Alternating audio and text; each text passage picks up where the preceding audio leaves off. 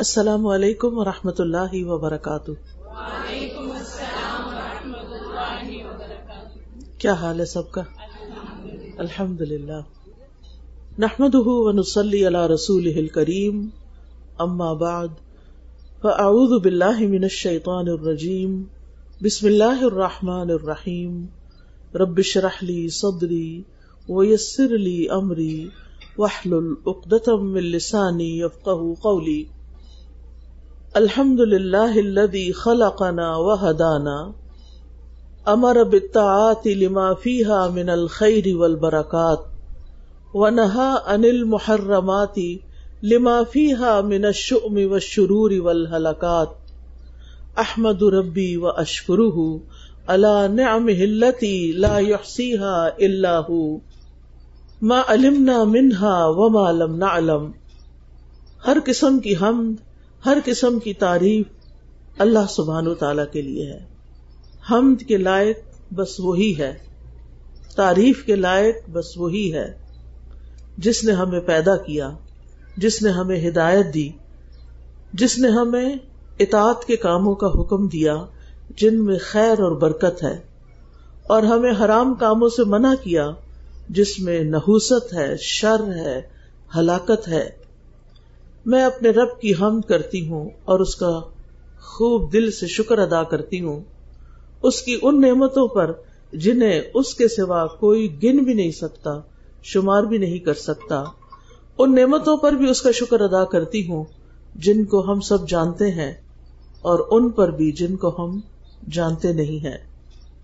قرآن مجید میں اللہ سبحان تعالیٰ ایمان والوں کو خطاب کر کے ایک بات فرماتے ہیں۔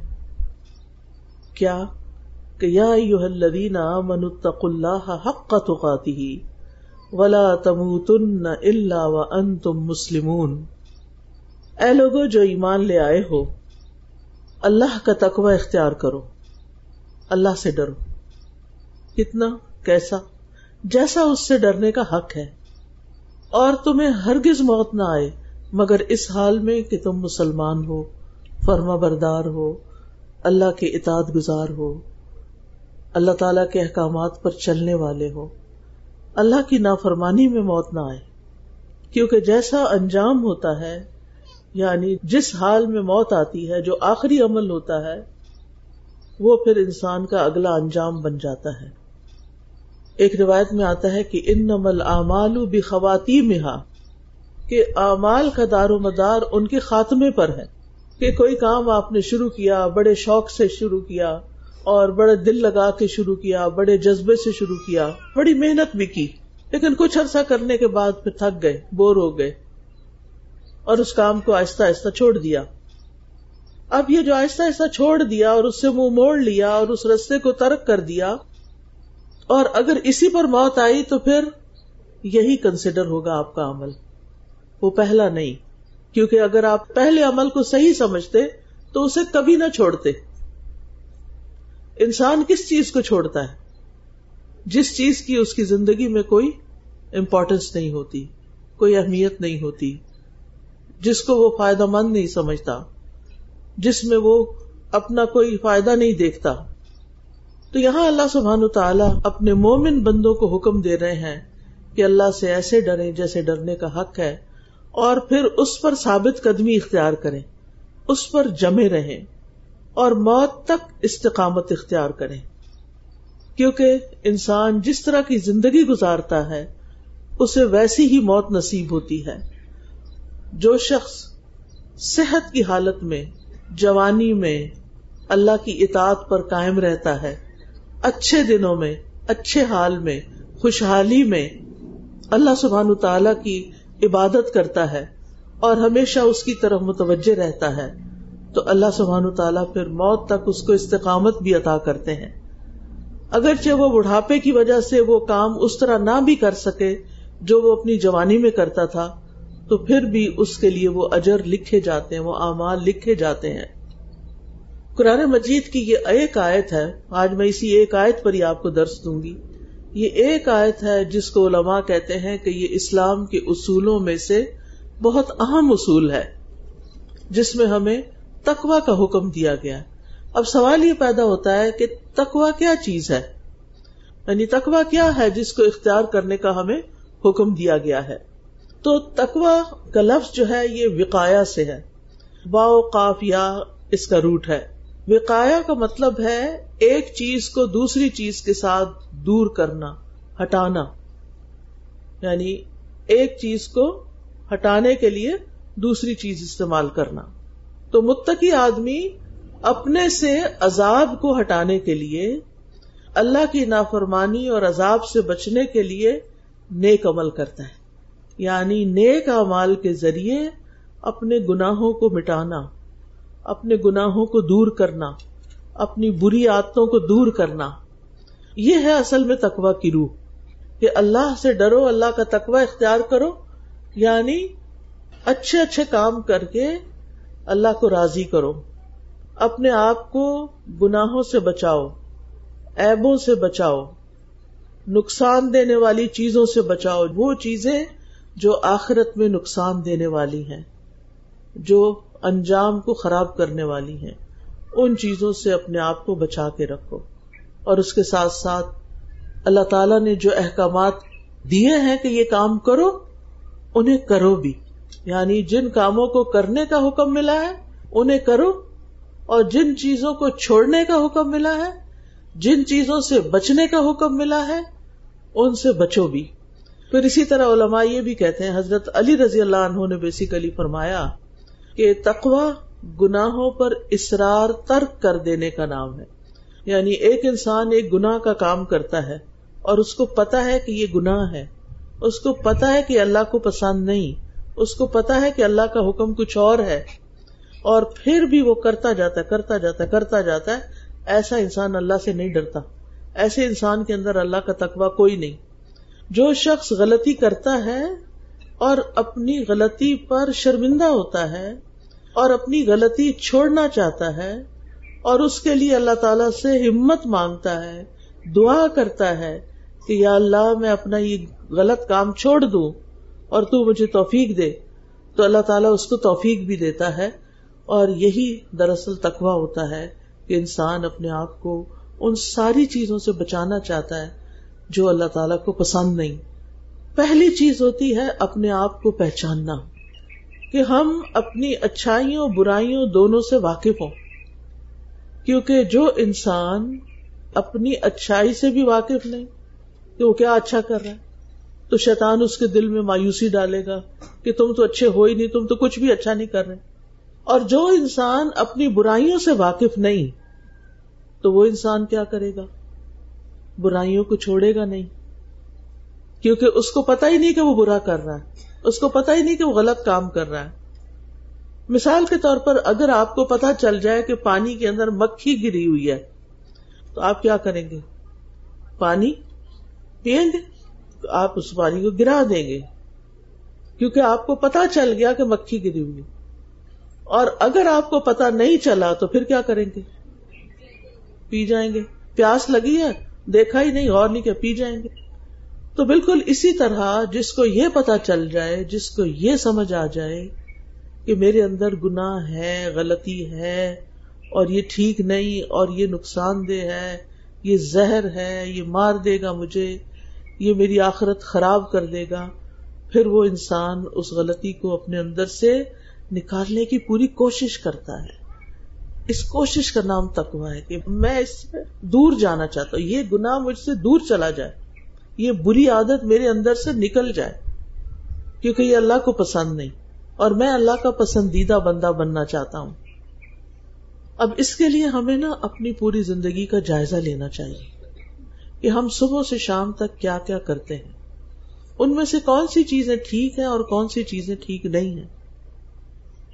مثال کے طور پر ہم صبح اٹھتے ہیں، کس وقت اٹھتے ہیں؟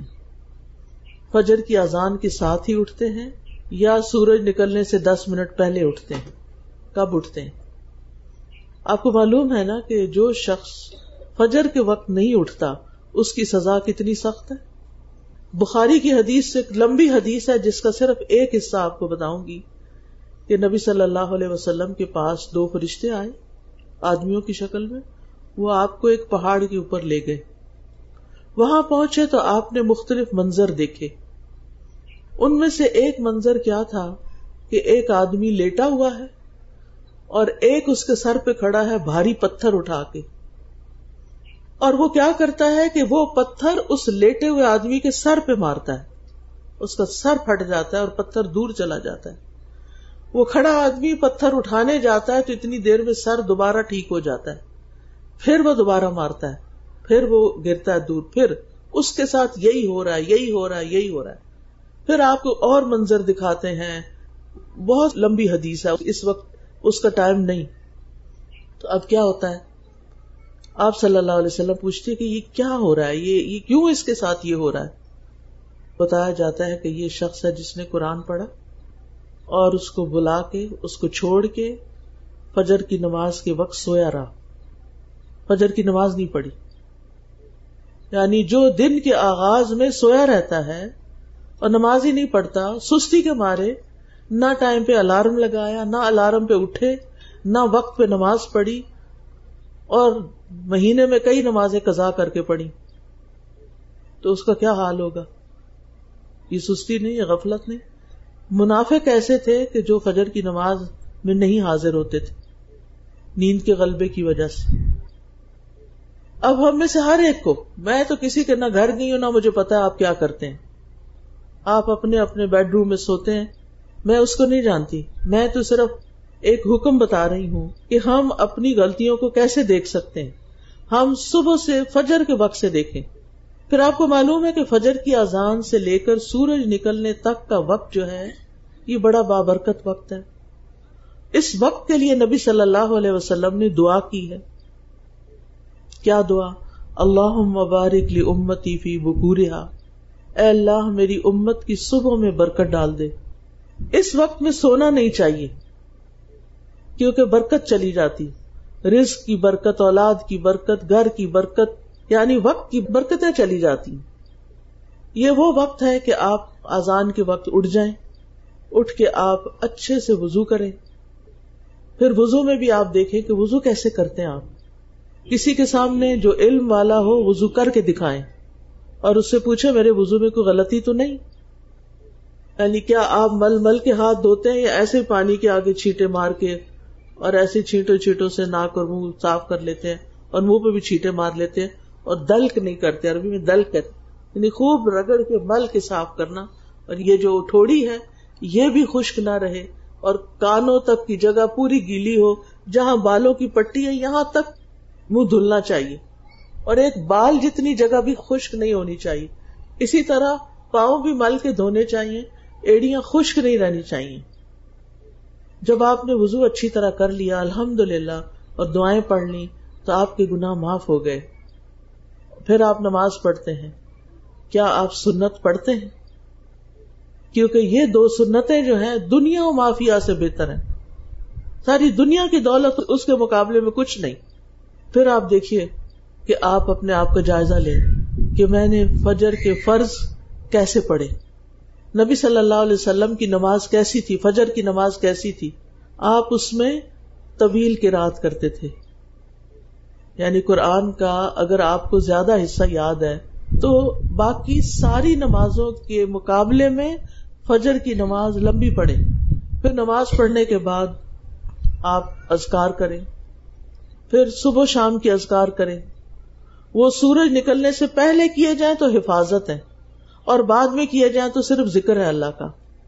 اس میں اتنی خوبصورت دعائیں ہیں، اگر آپ کے پاس ایا کا نستعین کتاب ہے، تو اس میں وہ ازکار میننگ کے ساتھ لکھے ہوئے ہیں۔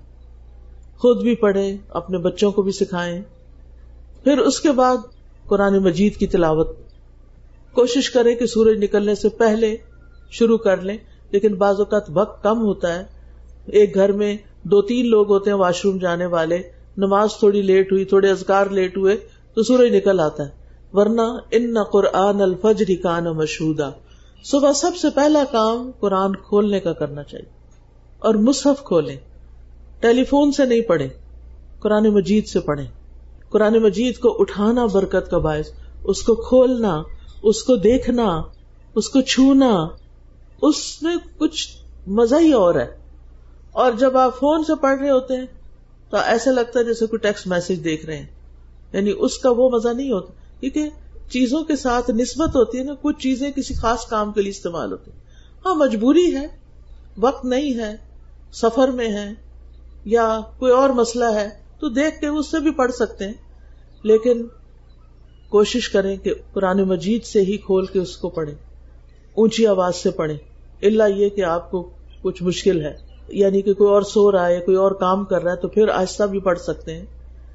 اور جب آپ پڑھیں تو کم از کم ایک صفحہ ضرور پڑھیں۔ اور اگر ہو سکے تو ایک سپارہ پڑھ لیں۔ چلے نہیں، سپارہ نہیں تو آدھا پڑھ لیں روبا پڑھ لیں۔ لیکن اگر کچھ نہیں تو ایک صفحہ تو ضرور پڑھیں۔ قرآن مجید سے دن کا آغاز کریں۔ یہ بابرکت کتاب ہے۔ کتاب ان انزل نہ کا مبارک ان لیت دبر آیاتی ہی ولیت ادکر اول الباب اور بچوں کو بھی ضرور تلقین کریں۔ بعض اوقات ہم خود پڑھ لیتے ہیں، بچوں کو چھوڑ دیتے ہیں۔ پھر وہ بڑے ہوں، اپنی مرضی کے ہوں، جو بھی دل کرے کریں، لیکن جب تک آپ کر سکتے ہیں اپنے ساتھ ان کو بھی بٹھا لیں۔ کیونکہ اس سے ان کی زندگی میں بھی برکت آئے گی۔ ان کے اندر ایک اللہ کی محبت آئے گی۔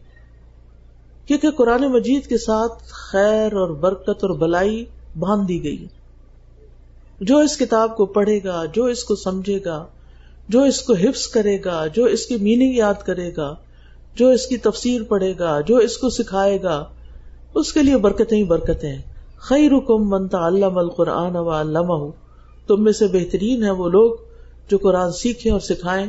ابو عبد الرحمان السلمی صحابہ کے دور سے لے کر حجاج بن یوسف کے دور تک مسلسل قرآن پڑھاتے ہیں اور وہ کہتے ہیں کہ اس ایک حدیث نے مجھے اس جگہ بٹھائے رکھا ہے کہ میں مستقل قرآن پڑھاتا رہا خود انہوں نے حضرت زید بن ثابت کو، اپنے استاد کو تیرہ مرتبہ تھرٹین ٹائمز قرآن پڑھ کر سنایا۔ کیوں؟ تاکہ اگر کوئی غلطی ہے تو وہ بتا دیں۔ قرآن مجید کی غلطی اگر کوئی آپ کو بتائے تو اس کا شکریہ ادا کرے۔ مجھے جب کسی نے کوئی چیز بتائی تو میں دل سے اس کی شکر گزار ہوئی کہ یہ میرا خیر خواہ ہے۔ یہ مجھ سے حقیقی محبت کرتا ہے۔ یہ میرے اندر ایب نہیں دیکھنا چاہتا۔ اور ہم میں سے ہر ایک کمزور ہے۔ ہم سب کمزور ہیں۔ ہم سب کا جو لائف سٹائل ہے، اس میں ہم دیکھیں کہ ہم دنیا بھر کی چیزیں پڑھتے رہتے ہیں۔ لیکن ہم نے زندگی میں قرآن کو ٹائم کم دیا ہے، نسبتاً کمپیرٹیولی نبی صلی اللہ علیہ وسلم نے فرمایا بلی ہو انی ولو آیا۔ اور اس میں جتنے بھی لوگ تھے نا حجت الوداع کے موقع پر، ان سب کو خطاب کیا تھا۔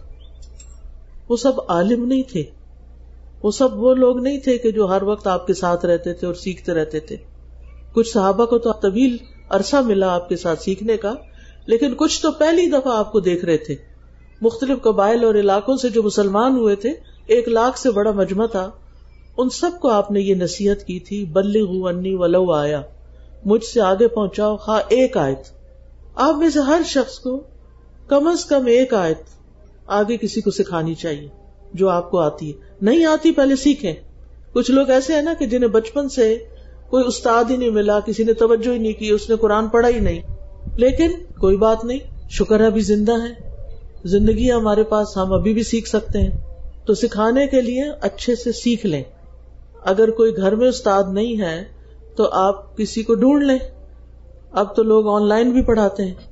لیکن گھر میں اگر کسی کو بھی آتا ہے نا، یا ساتھ والے گھر میں، یا کسی جاننے والے کو، اس کے پاس بیٹھ جائیں کہ تم مجھے سکھاؤ۔ جب ہم سیکھتے نہیں ہیں تو ہمارے اندر ایک تکبر ہوتا ہے، جس کا ہمیں احساس نہیں ہوتا کہ یہ بھی ہماری غلطی ہے۔ ہمیں یہ ہوتا ہے کہ ہم جو کر رہے ہیں بس ٹھیک ہے۔ ہم ہر چیز ٹھیک نہیں کر رہے ہوتے۔ تو تکوا کی جو میں بات کر رہی تھی نا، اس میں پہلا سبق یہی ہے کہ ہم اپنی غلطیوں کو جانے اور اللہ نے زندگی دیا ذہن دیا طاقت دیا موقع دیا ریسورسز دیے سارے باقی کام جو آپ کیا کریں۔ گھر چلائیں، بچے پالے اپنے گھر صاف کریں، کھانے پکائیں، جو جو آپ کے کام ہے یا آپ جاب کرتے ہیں، یا کوئی کام کرتے کریں۔ لیکن اس کے ساتھ ساتھ اپنی زندگی میں کچھ وقت ضرور اس کتاب کی خدمت کے لیے نکالیں۔ اس کو سیکھیں اور سکھائیں۔ کیونکہ خیر حکم منتا علام القرآن و علامہ گھروں میں برکتیں ہوں گی۔ نبی صلی اللہ علیہ وسلم نے فرمایا کہ گھروں کو قبرستان نہ بناؤ۔ سورت البکرا پڑھا کرو۔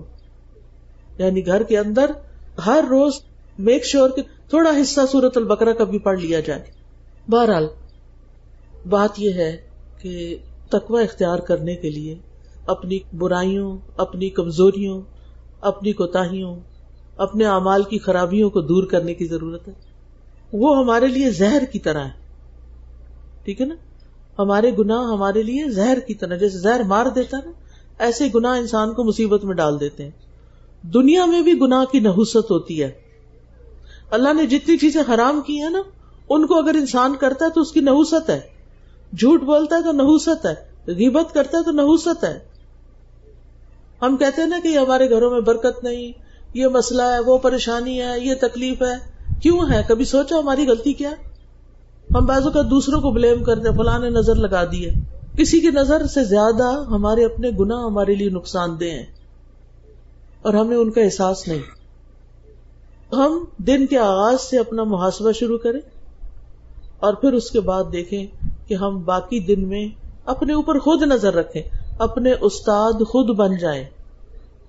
اپنے آپ کو خود چیک کریں۔ دیکھیں، اس وقت میں دل میں کیا سوچ رہی ہوں، آپ کو کیا پتا؟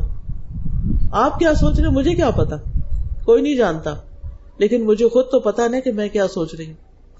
مجھے اپنے خیالات سے تو واقفیت ہے نا؟ تو اس لیے بہت ضروری ہے کہ ہم اپنے آپ کو جانیں۔ دوسری بات یہ کہ ہم اپنے رب کو بھی جانیں۔ اپنی حیثیت کو دیکھیں اور اپنے رب کی ہستی کو دیکھیں کہ وہ کون ہے۔ ہم میں سے بہت سے لوگوں کو تو یہ بھی نہیں پتا کہ رب ہے کہاں۔ وہ کہتے ہیں، ہر چیز میں موجود ہے رب۔ ہر چیز میں نہیں۔ اگر میں کہوں اس پھول میں رب ہے نوز باللہ، تو یہ تو رب کی توہین ہے نا۔ یہ رب کا مقام ہے، یہ تو رب کی کریشن ہے۔ رب نے اس کو پیدا کیا۔ رب ہر چیز میں نہیں ہے۔ رب عرش پر ہے۔ آپ کے چھوٹے چھوٹے بچے کو بھی پتا ہونا چاہیے کہ جب اس سے پوچھے کہ رب کہاں اللہ کہاں ہے، پوچھتے ہیں بچے، اللہ تعالیٰ کہاں ہے؟ اس کو بتایا اللہ اوپر ہے۔ اللہ تعالیٰ اوپر ہے، عرش پر ہے۔ اور پھر اللہ تعالیٰ کی محبت ہمارے دل میں کتنی ہے؟ اللہ کی بڑھائی کتنی ہے؟ اللہ کے نام کتنے ہمیں آتے ہیں؟ تو اگر ہم اللہ کو نہیں پہچانتے نا، اور اپنے آپ کو نہیں پہچانتے، تو ہم اپنے ساتھ ظلم کر رہے ہیں۔ اس دنیا میں آ کر اگر ایسے ہی چلے گئے اور اپنے رب کو نہیں پہچانا، اپنے رب کا قرب حاصل نہیں کیا، تو بہت بڑا نقصان کیا۔ قرآن مجید کی ایک آیت ہے، وما خلق الجن والانس الا لیعبدون کہ میں نے جن و انس کو اپنی عبادت کے لیے پیدا کیا۔ ابن عباس کہتے ہیں لیا بدونی کا مطلب ہے لیا رفونی کہ وہ مجھے پہچانے۔ میں نے بندوں کو پیدا کیا کہ وہ میری معرفت حاصل کرے وہ مجھے پہچانے۔ اور اگر ہم اس دنیا سے چلے گئے اور اپنے رب کو ہی نہیں پہچانا، اور اس کے ناموں اور اس کی صفات اور اس کے افعال، وہ کیا کرتا ہے؟ وہ کتنا عظیم ہے، وہ کتنا طاقتور ہے، وہ کتنا قادر ہے؟ وہ کتنا خبیر ہے، کتنا بصیر ہے، کتنا علیم ہے، کتنا سمیع ہے؟ یہ ہمیں پتہ ہی نہ ہو۔ تو ہم تو بڑے خسارے میں ہیں۔ ہم نے تو دنیا کی سب سے بڑی نعمت ہی گنوا دی۔ اس کو ہی حاصل نہیں کیا۔ ہم تو حقیر چیزوں کے پیچھے بھاگتے رہے۔ تو اس لیے تقوا اس وقت تک حاصل نہیں ہو سکتا، جب تک دل میں اللہ کی محبت نہیں۔ تقوا اس وقت تک حاصل نہیں ہو سکتا، جب تک دل میں اللہ کا خوف نہیں۔ اور یہ محبت اور خوف پیدا نہیں ہو سکتا، جب تک کہ ہم اللہ سبحان و تعالیٰ کو پہچانتے نہیں۔ تو اس کی پہچان بہت ضروری ہے۔ اور پھر تقوا کے معنوں میں بتایا گیا۔ یعنی حضرت علی نے فرمایا، الخوف من الجلیل، اللہ و سے ڈرنا ول عمل تنزیل وہی الہی پر عمل کرنا ول قنا قلیل تھوڑے پہ کنات کر لینا، تھوڑی چیز پر راضی ہو جانا ول استعداد الیوم الرحیل، اور موت کے دن کی تیاری کرنا۔ ایک دن آئے گا، جس دن میں نے مرنا بھی ہے، وہ بھی ایک دن ہوگا۔ جس میں سورج نکلے گا، پھر غروب ہو جائے گا۔ پھر اس کے بعد ہم دنیا میں نہیں ہوں گے، لیکن سورج پھر نکلے گا اور پھر غروب ہوگا۔ اور قیامت تک کیسے ہوتا رہے گا؟ لیکن ہم اس دنیا میں نہیں ہوں گے۔ ہمارا وقت ختم ہو چکا ہوگا۔ تو اس لیے بڑا ضروری ہے کہ جو وقت ہمیں ملا ہے، اس کی ہم قدر کریں اور اس کو ہم اچھے کاموں کے لیے استعمال کریں اور اپنے رب کو پہچاننے اپنی غلطیوں کو جاننے اور اللہ تعالی کے عذاب سے بچنے کے لیے کیا چیزیں فائدہ مند ہیں ان کو سیکھنے کے لیے۔ اور حضرت علی نے فرمایا انتجا بین کا بین عذاب اللہ وقایا، کہ تم اپنے اور رب کے درمیان کوئی بچاؤ اختیار کر لو۔ یعنی رب کے عذاب سے بچنے کے لیے کوئی بچاؤ بنا لو۔ پھر اسی طرح ابن قیم رحم اللہ جو ہیں، وہ تقوا کی تعریف بیان کرتے ہوئے کہتے ہیں کہ حقیقت میں شرعی تقوا اللہ کی اطاعت میں کیا جانے والا وہ عمل ہے جو ایمان کی حالت میں کیا جائے، اجر کی نیت سے کیا جائے، کہ اللہ مجھے اس پر اجر دے گا۔ اللہ کے احکامات پر عمل کرنے اور اس کی منحیات یعنی جن چیزوں سے اس نے منع کیا، اس سے بچنے کی صورت میں انجام دیا جاتا ہے۔ تو جو اللہ نے حکم دیا، متقی انسان اس حکم پر عمل کرتا ہے، ایمان لاتے ہوئے۔ اس کے وعدے کی تصدیق کرتے ہوئے۔ اور جس چیز سے منع کیا ہے، منع ہوتا ہے، اللہ پر ایمان لاتے ہوئے اور اس کی وعید سے ڈرتے ہوئے اس کو چھوڑ دیتا ہے۔ پھر تکوا یہ ہے کہ ہم اپنی زندگی میں ان چیزوں سے بھی بچیں، ان لوگوں سے بھی بچیں، ان کاموں سے بھی بچیں کہ جو ہمیں اللہ سے دور کر دیتے ہیں۔ جو ہمارے اور اللہ کے بیچ میں رکاوٹ پیدا کر دیتے ہیں۔ ہمیں خود سمجھ میں آ جاتی ہے نا کس انسان کے پاس بیٹھ کر مجھے دنیا کی محبت بڑھ جاتی ہے؟ کس انسان کے پاس بیٹھ کر اللہ کی محبت بڑھتی ہے؟ کون سا کام کر کے مجھے اللہ تعالی کا قرب محسوس ہوتا ہے؟ کون سا کام کر کے میں اللہ سے دور دور محسوس کرتی ہوں؟ دل میرا اداس ہو جاتا ہے۔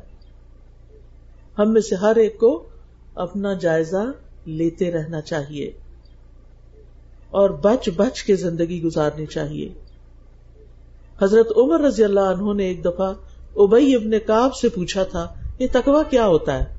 تو انہوں نے کہا، آپ کسی کانٹوں والے رستے سے گزرے ہیں؟ تو انہوں نے کہا، کیوں نہیں؟ تو بھائی ابن کاب نے کہا، پھر آپ کیا کرتے ہیں؟ تو حضرت عمر نے فرمایا شمر تو تمد تو یعنی سمٹ کر کپڑے بچا کے پوری کوشش کر کے احتیاط سے گزرا۔ شمر کا مطلب ہوتا اپنے کپڑے سمیٹے۔ وج تمت جماعت کہتے ہیں نا یعنی اپنے آپ کو سمیٹا، احتیاط کی۔ تو بھائی ابن کاب نے کہا یہی تکوا ہے۔ تکوا کیا ہے؟ اس دنیا میں رہتے ہوئے دنیا کی ان چیزوں سے انسان بچتا رہے کہ جو ہمیں اپنے اندر پکڑ لیتی ہیں۔ آپ چل رہے ہوتے ہیں نا، کوئی کانٹوں والی شاخ آ جائے آپ کو چمڑ جاتی ہے تو اس کو اتارنے ہٹانے میں بڑی دیر لگتی مشکل پیش آتی ہے۔ تو پھر انسان آئندہ وہاں سے گزرے تو پہلے سے ہی پیچھے ہو جائے۔ ادھر نہیں جانا میں نے، یہ مجھے پکڑ لیتا ہے۔ ایسے ہی آپ کسی مجلس میں جاتے ہیں، بعض اوقات کسی شادی میں، پارٹی میں، ایسے لوگوں کے پاس جن کو اللہ تو یاد ہی نہیں نا نماز یاد ہے، کیونکہ کپڑے بھی ایسے نہیں پہنے ہوئے کہ اس میں نماز ہو سکے۔ میک اپ اتنا کیا ہوا کہ وزو ہی نہیں ہو سکتا۔ ایسی چیزیں لگائی ہوئی ہیں ناخنوں پر، آنکھوں پر اسکن پر، کہ جن کے اوپر وزو ہوتا ہی نہیں۔ ایک سادی لپسٹک پر تو وزو ہو جاتا ہے۔ لیکن اگر آپ اپنی آنکھوں کے اوپر ایسی چیز لگاتے ہیں جس کا چھلکا بن جاتا ہے، تو اس پر وزو ہی نہیں ہوتا۔ اب آپ ایسے لوگوں کے پاس جا کے بیٹھ جاتے ہیں اور گھنٹوں بیٹھے رہتے ہیں اور وہ سارا کچھ کرتے رہتے ہیں، بڑے سے کانٹے چمڑ جاتے ہیں آپ کو۔ پھر گھر آ کے ان کو اتارنا کافی مشکل ہوتا ہے۔ ایسی جگہوں پہ اول تو جائیں نا، معذرت کر لیں۔ لیکن اگر بہت قریبی کو رشتہ ہے اور جانا پڑ جاتا ہے، تو تھوڑی دیر میں اٹھ جائیں۔ وہ معذرت کر لیں کہ میں یہاں زیادہ نہیں بیٹھ سکتی۔ مثلاً، اگر آپ کی کمر میں درد ہو، اگر آپ کو بخار ہو، تو آپ لوگوں سے معذرت کر لیتے ہیں نا۔ میری طبیعت ٹھیک نہیں، میں نہیں بیٹھ سکتی۔ تو ایسے ہی جب کوئی اللہ کی نافرمانی کی مجلس ہو، تو اس میں بھی معذرت کر سکتے ہیں۔ پھر آپ دیکھیں تکوا کہتے ہی اس کو ہیں۔ اتکوا ادرت المفقودہ ولغایت المنشودہ۔ تکوا اس کو کہتے ہیں کہ اللہ آپ کو وہاں نہ دیکھے جہاں سے اس نے منع کیا ہے، اور وہاں سے غیر حاضر نہ پائے جہاں جانے کا اللہ نے حکم دیا۔ جہاں جانا چاہیے، وہاں آپ کی غیر حاضری نہ ہو، اور جہاں نہیں جانا چاہیے، وہاں آپ موجود نہ ہو امام سوری کہتے ہیں کہ متقی کو متقی اس لیے کہا گیا کیونکہ اس نے ایسی چیز سے بھی پرہیز کیا جس سے عام طور پر لوگ پرہیز نہیں کرتے۔ فیروز آبادی کہتے ہیں تکوا سے مراد ہر اس چیز سے پرہیز کرنا ہے جس میں نقصان ہو، اور وہ ہے نافرمانی کے کام اور فضول کام۔ فضول کام جو ہوتے ہیں، ان سے بچنا چاہیے۔ بعض اوقات ہم نافرمانی نہیں کر رہے ہوتے۔ لیکن فضول باتیں کر رہے ہوتے فضول کام کر رہے ہوتے جن کا کوئی فائدہ نہیں، جن سے کچھ زیادہ حاصل ہونے والا نہیں۔ بے مقصد ایسے ہی خام خواہ میں بس کرے جا رہے ہوتے ہیں، کیونکہ ایک عادت ہو گئی کرنے کی۔ اور یہ بھی کہا گیا ہے تکوا سے مراد نفس کی لذت کو چھوڑ دینا۔ کچھ کام ایسے ہوتے ہیں نا، کچھ چیزیں ایسی ہوتی ہیں، جن کو کر کے ہمیں بہت مزہ آتا ہے۔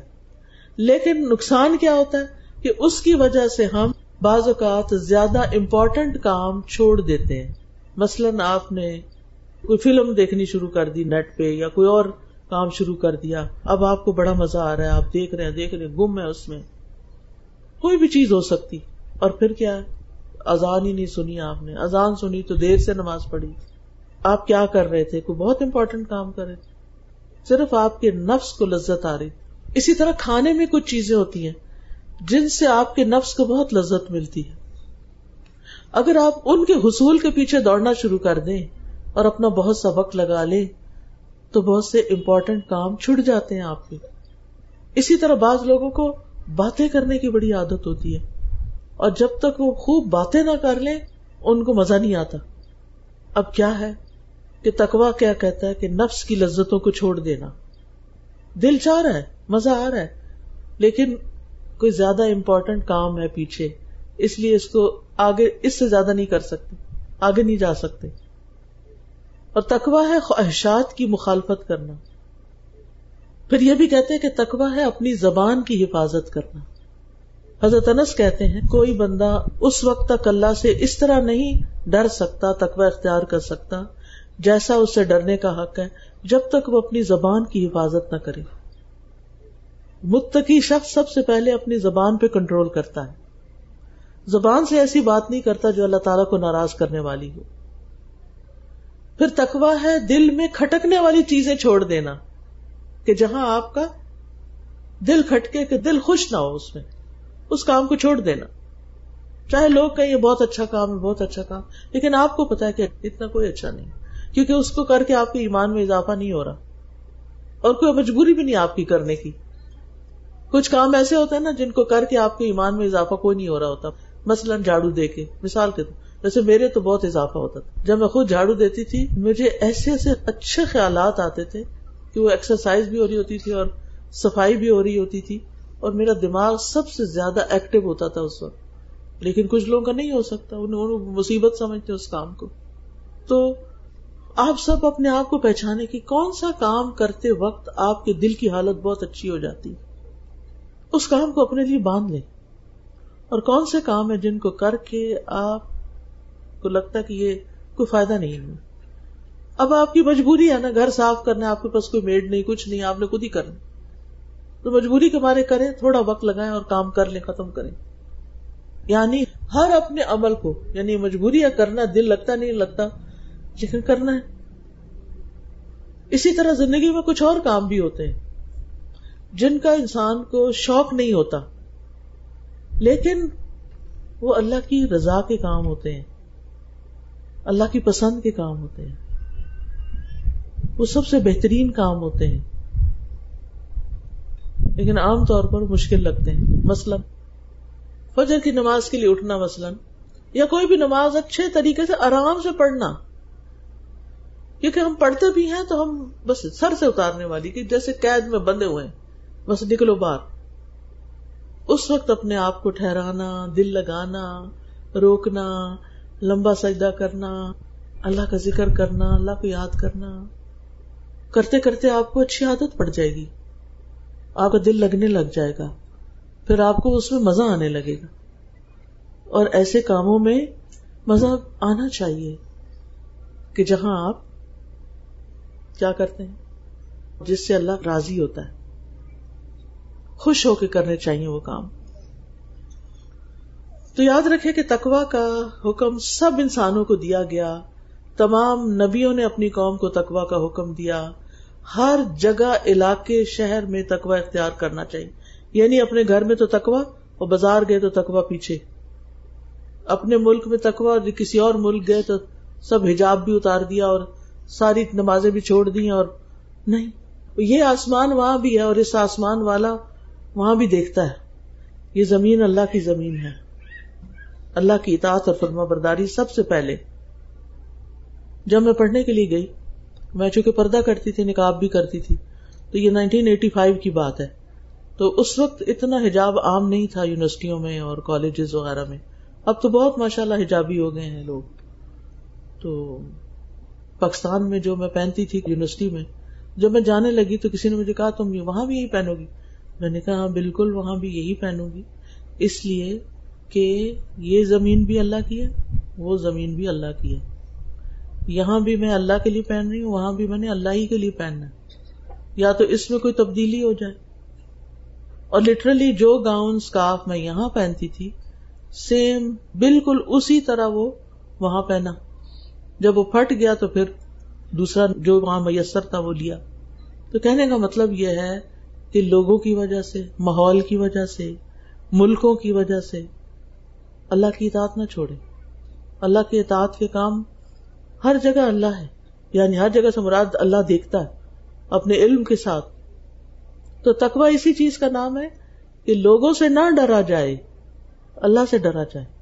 آپ کسی جگہ جاتے ہیں، کوئی نماز نہیں پڑھ رہا، آپ اٹھ کے نماز پڑھے کیونکہ آپ نے اللہ کے لیے پڑھنی ہے۔